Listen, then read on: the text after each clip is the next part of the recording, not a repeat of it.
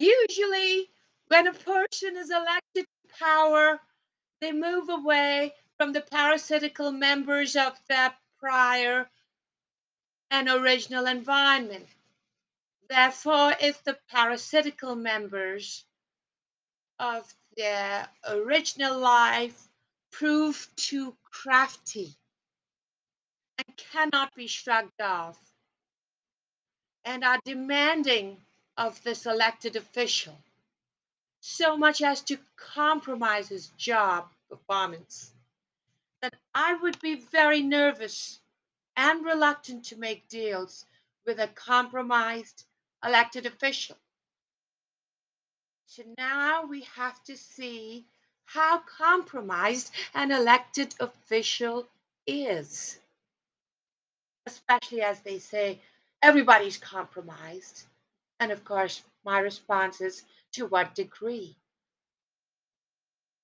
And we can figure this out by observing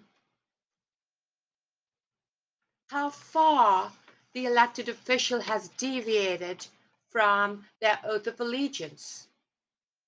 Therefore, it is safe to say that if an elected official makes demands of me that I consider unconstitutional, I will definitely want to examine the background of his parasitical original handlers.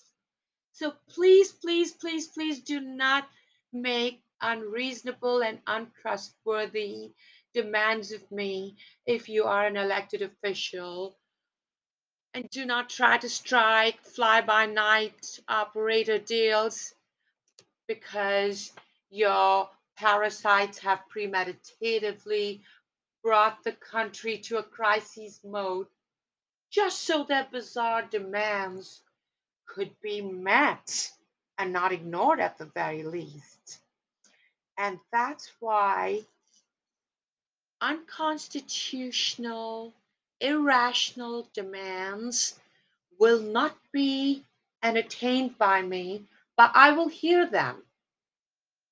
And the world, I know, is watching to see if I am being intimidated into saying yes to the very things that I have totally ignored and negated. I also want to point out that this is not a Muslim country. This is not a Muslim dictatorship where a good soul like myself has to be tortured and then based on the drama of the torture, the Muslim people can somehow raise their voice just a little at a time and then higher and higher to question their royal authoritative figures and to communicate with them, especially because the Muslim people now feel that their emotional outrage will nullify the anger of the royal tyrant, who will then allow them to speak based on their emotional grief, and all will be forgiven because they are so irate and distraught.